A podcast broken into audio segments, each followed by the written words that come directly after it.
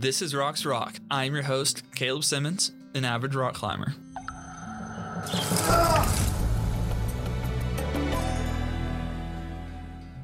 Every month, I will have a guest on to look at different parts of the sport of rock climbing. Seems scary? Yeah, it is.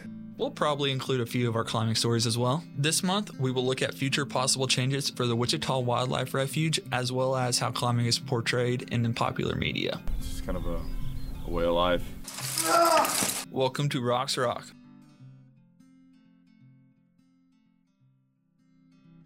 I'm your host, Kaleb Simmons. I'm John Lozano.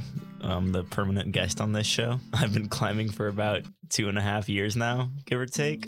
Um, I've been outdoor climbing for a little over a year and some change. Uh, usually climb in the Wichita Mountain Wildlife Refuge. That's where you can find me, like at least one day out of the week, every week of the year. I've been climbing about the same amount of time as you are since we literally started at the same time. I know. but so, do you want to talk about some of the proposed changes for the Wichita Wildlife Refuge since you are out there at least one day a week? You said the biggest change is going to be a relocation of the Sunset parking lot. You know, in that whole trailhead, it's going to be moved to make it the approach to Charon's Gardens and Crab Eyes two miles longer. If they do tear down that parking lot like they're planning on doing, then they're also going to have to tear down like a bridge that just recently put up with them the last few years. I don't want to have to walk two more miles to get out to Crab Eyes because the uh, hike is already like long enough as it is, in my opinion. Not to mention, it, like it's going to make it way harder for search and rescue to get out there. Not just for climbers, but like you know, regular people go hiking out there and get hurt too. Yeah, and you can uh, make public comments until November first. So make sure that you you know write out how you feel about it and get word into those people.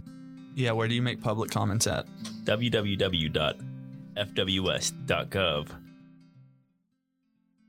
Do you want to go ahead and talk about free solo and kind of kicked off a lot of what is now rock climbing and a lot of people who started rock climbing? Yeah, let's talk about free solo. Have you seen free solo? And the Oscar goes to Free Solo. It's definitely like a movie that like has kicked off the sport of rock climbing, I'd say, since its release.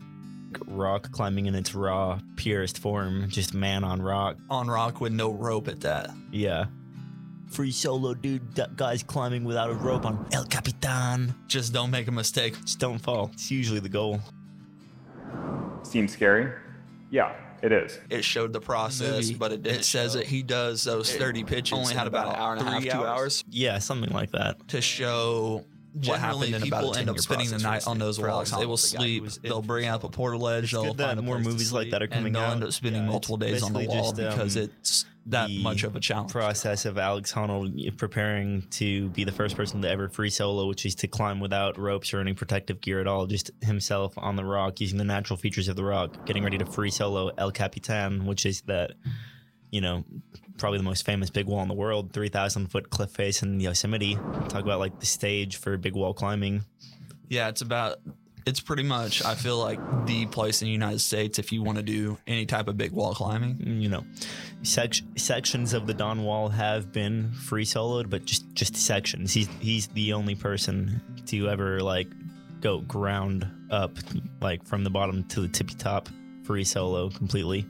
And the route he did was called Freerider, which is uh averaged like 513 Essentially, world class climbing. Like you have to be professional. There's not a lot of people who, even if they had a rope, could get up that entire wall, three thousand feet, without falling.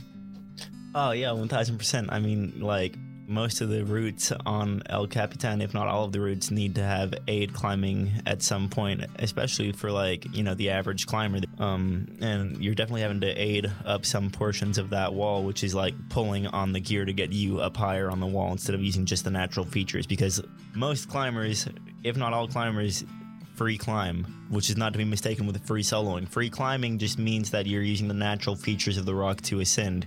You st- you still have rope and gear, but that's only there to catch you if you fall. It's just there to save your life. You're not using it to get up the wall though. That would be aid climbing. Free soloing, that's you know no gear at all, just you and the rock. Oh, oh, scary! Oh, oh, oh. Yeah, so I was looking at it. Free rider is 30 pitches. Good God, dude. Could you imagine 30 pitches of the hardest climbing of your life? Free solo.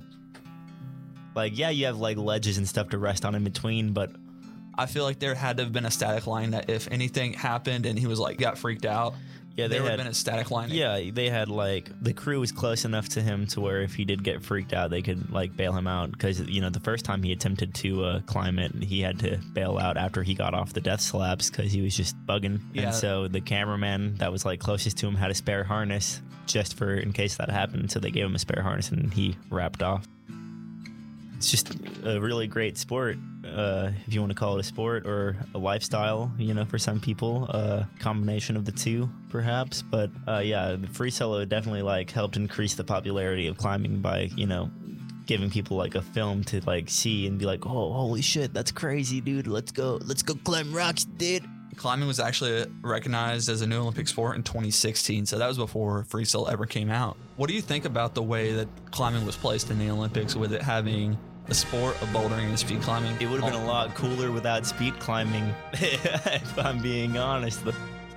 I mean, I understand why they did it the way they did it, though, because like climbing the sport as a whole, when it got introduced to the Olympics, they were like, okay, well, we're just going to give you three medals. The people that were like the heads of the climbing for the Olympics were like, you know, we got to like find a way to like get as much climbing in here as possible with only like three awards to give out. So they just figured like the bigger they make the umbrella, the better. That's why they did all the uh, sport lead and uh, speed combined like that. So that way, you know, it's just more climbing overall. And then in the future, in the coming years, they can fix it, which they are. You know, the 2024 Olympics, it's going to be boulder and lead, and then isn't uh, speed going to be like its own separate thing? No.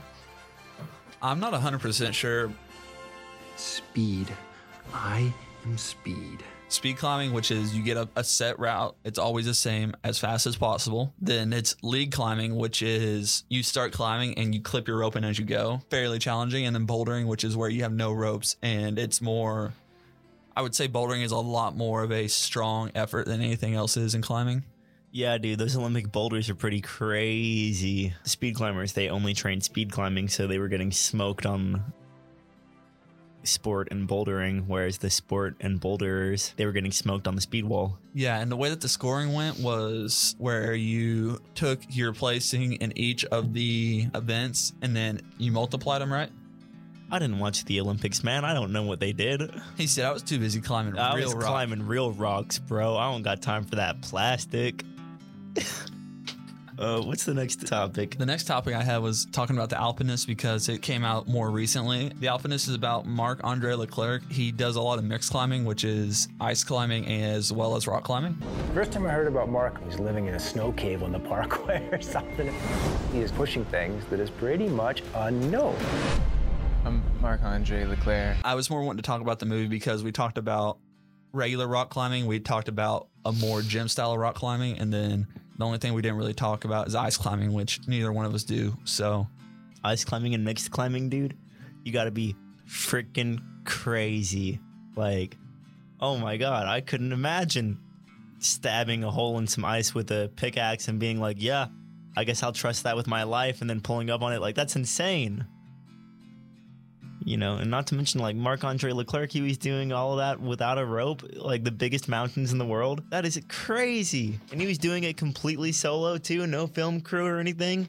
Like, beautiful, beautiful film. So amazing.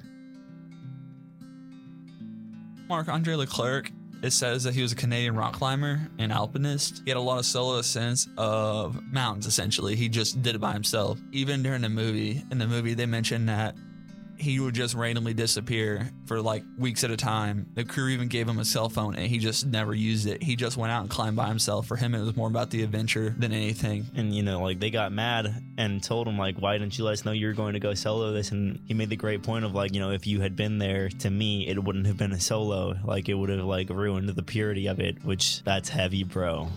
But then he goes back and repeats the free solo for the movie. The movie follows him around, and then after they finished the movie and they were getting ready to edit, he was 25 years old. He traveled to Alaska to join Ryan Johnson for a first ascent. They were attempting a climb in Alaska. They, they did the climb. It wasn't an attempt. They did a new first ascent on um, this one mountain near Juneau, Alaska. But then on the uh, descent, a uh, an avalanche took out him and his partner.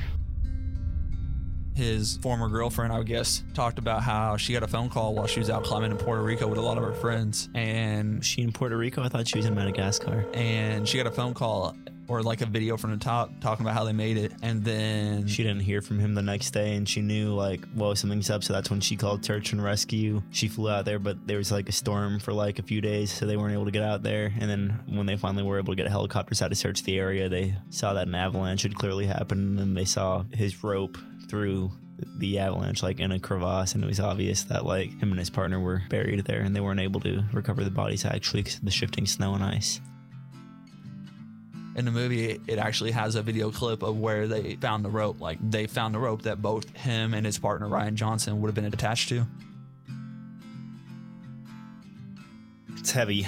Yeah it's really heavy considering we don't climb in snow so that's not necessarily what we worry about like we said climbing's dangerous so any chance any day could be the day that one thing goes wrong it's not always going to be your fault either. You know, like I mean, for Marc Andre Leclerc, it wasn't his fault. It was an avalanche. You know, leclerc was just doing things that most climbers would never dream of even doing like he was leading the cutting edge of alpine ascents.